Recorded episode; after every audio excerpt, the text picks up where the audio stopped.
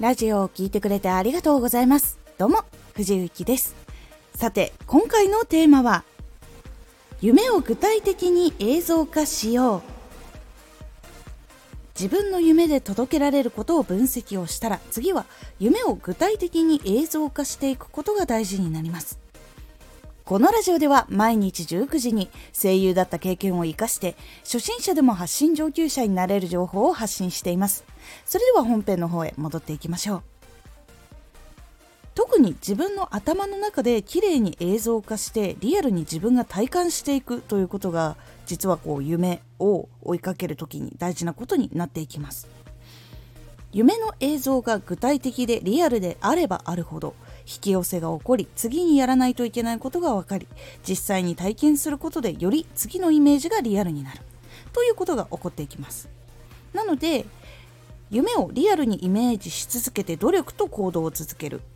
でその後にイメージを本当に体験して次のイメージをリアルにする。ということを繰り返していくことができます。そうすると夢を具体的にしっかり考えて行動し続けてみてどんどんどんどん夢を叶える。で夢が叶ったらその次の夢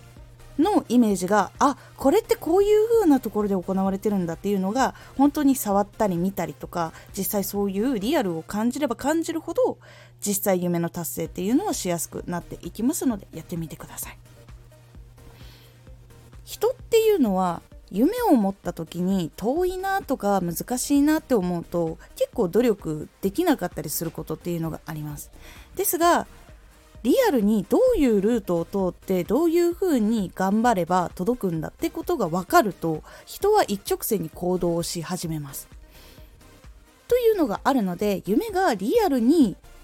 体感できるほどに鮮明にイメージができてやることが分かると人というのは行動をしやすくなるので夢を叶える行動というのがしやすくなりますなので夢は具体的に自分の中でいいので映像化をするそして